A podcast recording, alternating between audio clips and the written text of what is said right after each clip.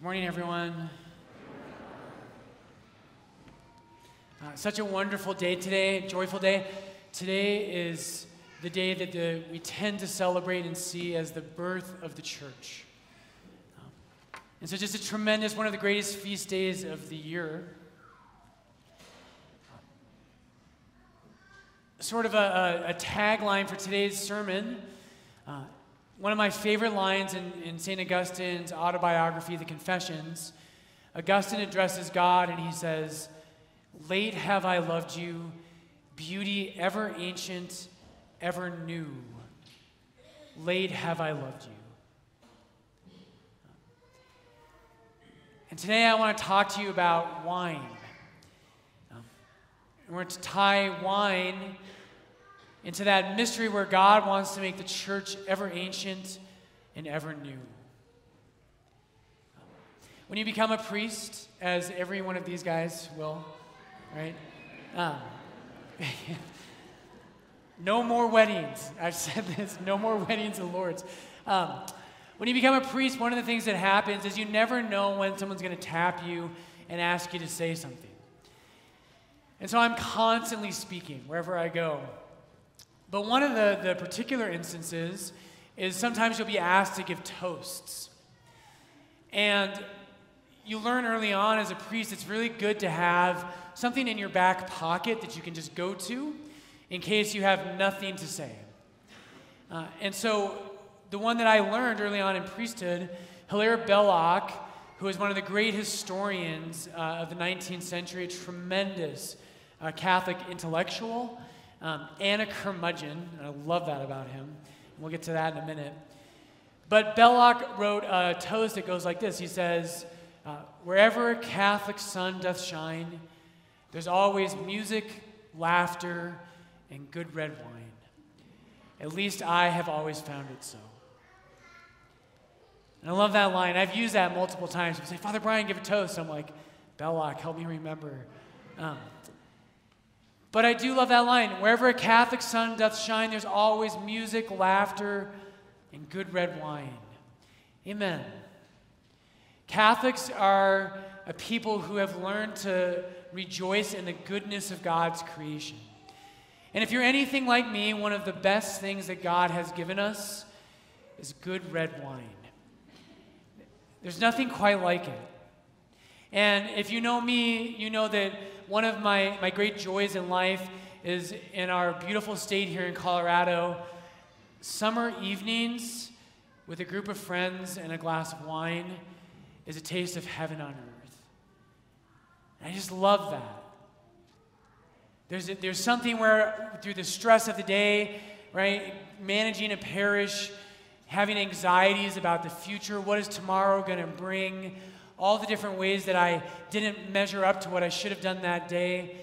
And at the end of the, the day, to go home and just have a glass of wine, it pulls me out of that world, and I can escape and just be at peace. There's nothing quite like it. Um, so, today, why are we talking about this? What does wine have to do with any of this? Uh, today, in the first reading from Acts of the Apostles, we cut it right off, right where I wanted to preach. But the next line where we ended, St. Luke says this.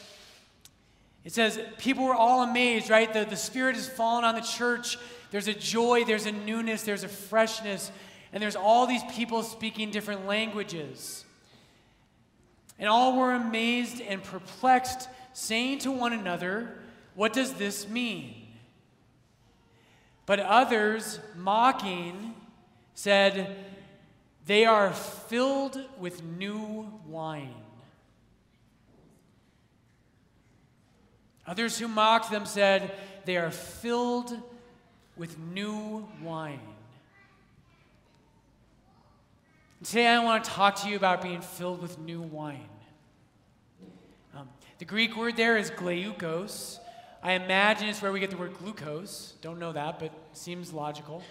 Um, glucose, new wine, is also a very sweet wine, and it's particularly potent. There is something about the Holy Spirit in our life that makes us look akin to someone who's had a little bit too much wine. And I love that.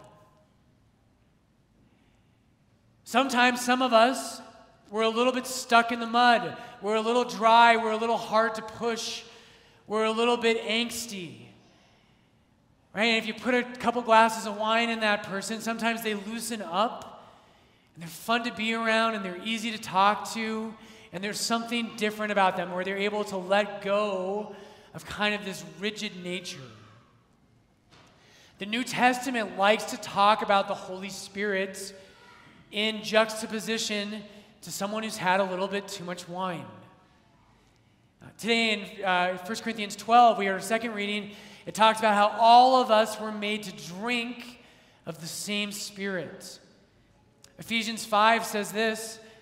Ephesians 5:18 says, "Do not get drunk with wine, for that is debauchery, but be filled with the Spirit." Addressing one another in psalms and hymns and spiritual songs, singing and making melody to the Lord with all your heart. When God's Spirit breaks into your life, brothers and sisters, there is something that happens that changes everything. And you're able to maybe let go of some of the, the things in life that make you a little bit of a curmudgeon and I, today I want to say this to you. So Hilaire Belloc was a curmudgeon, and so am I. What's a curmudgeon? I would dare say that probably every one of us is. A curmudgeon is someone who is prone towards cynicism. A curmudgeon is someone who has gone through life and they have given up on hope that God can make things new. And they're oftentimes wounded by things that have happened in the past. They have a hard time letting go. They become rigid and hard, and they're difficult to move. What you should do today, I hope you'll do this today, at the end of today's Mass, get on your knees and confess to the Lord. Say, Jesus, I am a curmudgeon. I've become hardened in my spiritual life. I don't believe that you can do something new. I don't believe that you can remove my wounds and give me a joy and a freshness that makes things new. Lord, I'll go to Mass on Sundays. I'll do that. I will go to confession twice a year. But don't expect me to hand over anything more than that. When I was praying about this this week, one of the images that comes to mind, and this is kind of a bad example, but, but it illustrates something. Um, when I was really getting into my faith in college, uh, I remember going to some evangelical like praise and worship services. And you go to these praise and worship things, and you know what happens there, right? People like they're singing their hearts out, and what happens is you look around and everyone's like, they've got their hands up. And they're praising God, and they're like, Yes, Come, Jesus, Lord, we love you, we praise you. And I was in college and I was like,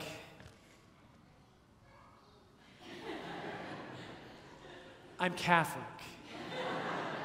we do not do that. right? In our community, by the way, this still happens. Matt and Bernadette, who are the head of our music program, they, they went to Steubenville and they love that kind of stuff. And Matt's always giving me a hard time. He's like, FB, did I see you raise your hand just a little bit? like, I'm so proud of you. And I'm like, don't condescend to me. Um, in our community, we do this. In the companions, we have in our holy hours moments of spontaneous praise. And what we do is someone's playing the guitar, and we're encouraging each other to just speak to the Lord and praise Him. And it feels so good when you can do it, but everybody's nervous. And when you start, what happens is like you go with one hand because you're not sure you can do two. So you go with one, and you're like, and then you start looking around, you're like, is anybody else doing it? All right, a little higher, a little higher. And we get nervous. And I do that all the time. With the years, though, what I have learned is sometimes God can move your heart in a way where you just forget all of that and you don't care what anybody thinks, and you're not worried about how you look, and your heart's just moved to be new. Late have I loved you, beauty ever ancient, ever new. Late have I loved you. Pentecost, brothers and sisters, Pentecost is the birthday of the church, but God wants to make our church ever ancient, ever new. And maybe in your life you've heard every talk, you've heard every sermon, you've done every piece of Catholic kind of, I don't know, practice that you can think of, but your heart has grown a little bit hard. Late have I loved you, beauty ever ancient, ever new. Late have I loved you. The Holy Spirit reminds us. And today I want you to experience this. What if you walked out of this church today and you were new? And what if you could let go of those fears in your life and that attitude in your life that says, you know what, Lord, I just am the way I am? When someone's had a little bit too much to drink, you look at them and you say, What are you doing? And when people drink deeply of the Spirit, our friends and our family members and those around us look at us and they say, What are you doing? This isn't like, this is not like you. And that's a powerful moment. And I want to tie this today. So Luke wrote Acts of the Apostles. He also wrote, of course, his gospel. And in Luke chapter 5, Jesus, and I love this. Luke 5, Jesus tells a parable and he says this. I'm in Daniel 7. That's not Luke 5. Um, in Luke chapter 5, Jesus says this. He says, No one puts new wine into old wineskins.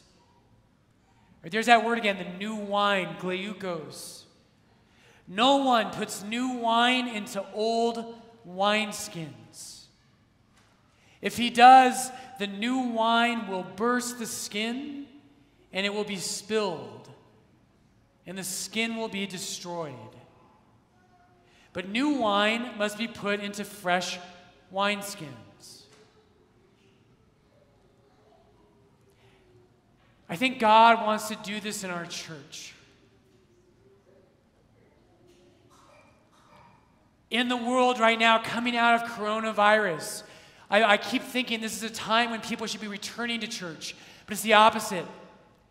We're hearing stats start to come out that people during the pandemic have not been thirsting for a deeper meaning, they've given up on faith. Maybe God in our church, we, we are known as being this kind of old wineskin. And what happens here is that wineskin has become, um, with age, the fibers get strained and it becomes stretched to its limit and hardened, and it can't f- handle the force of that new wine. And it bursts. Today, what I want to say to you is maybe that's a good thing. Maybe that vessel that is you, maybe the vessel that is the church. What if the new wine of the Holy Spirit burst all of our categories? What if I was able to let go of my wounds from the past, my suspicion of others, the fear I have in my life about what it means to be a Catholic? What if I stopped making my faith a system? where I check the boxes, I fulfill the requirements, but I don't really put my heart into it. Jesus, beauty ever ancient, ever new. Or can you transform me today? Lord, to let go of what is behind, to press forward to what is new. Jesus, can you make new wine in me? Can the Holy Spirit Make me a new wineskin. New wine must be put into fresh wineskins. And no one, after drinking old wine, desires new, for he says, The old is good. What are you holding on to in your faith and not allowing God to transform? Today is that day where God made the church ever new. Brothers and sisters, get on your knees today, confess to God, say, I'm a curmudgeon. Lord, I've put you in this box. I have refused to let you move me and to be one of those people who gives my heart to you in a powerful and free and surrendering way. Jesus, I have grown old in my sins. I've grown hardened and rigid. Jesus, today would you make me new?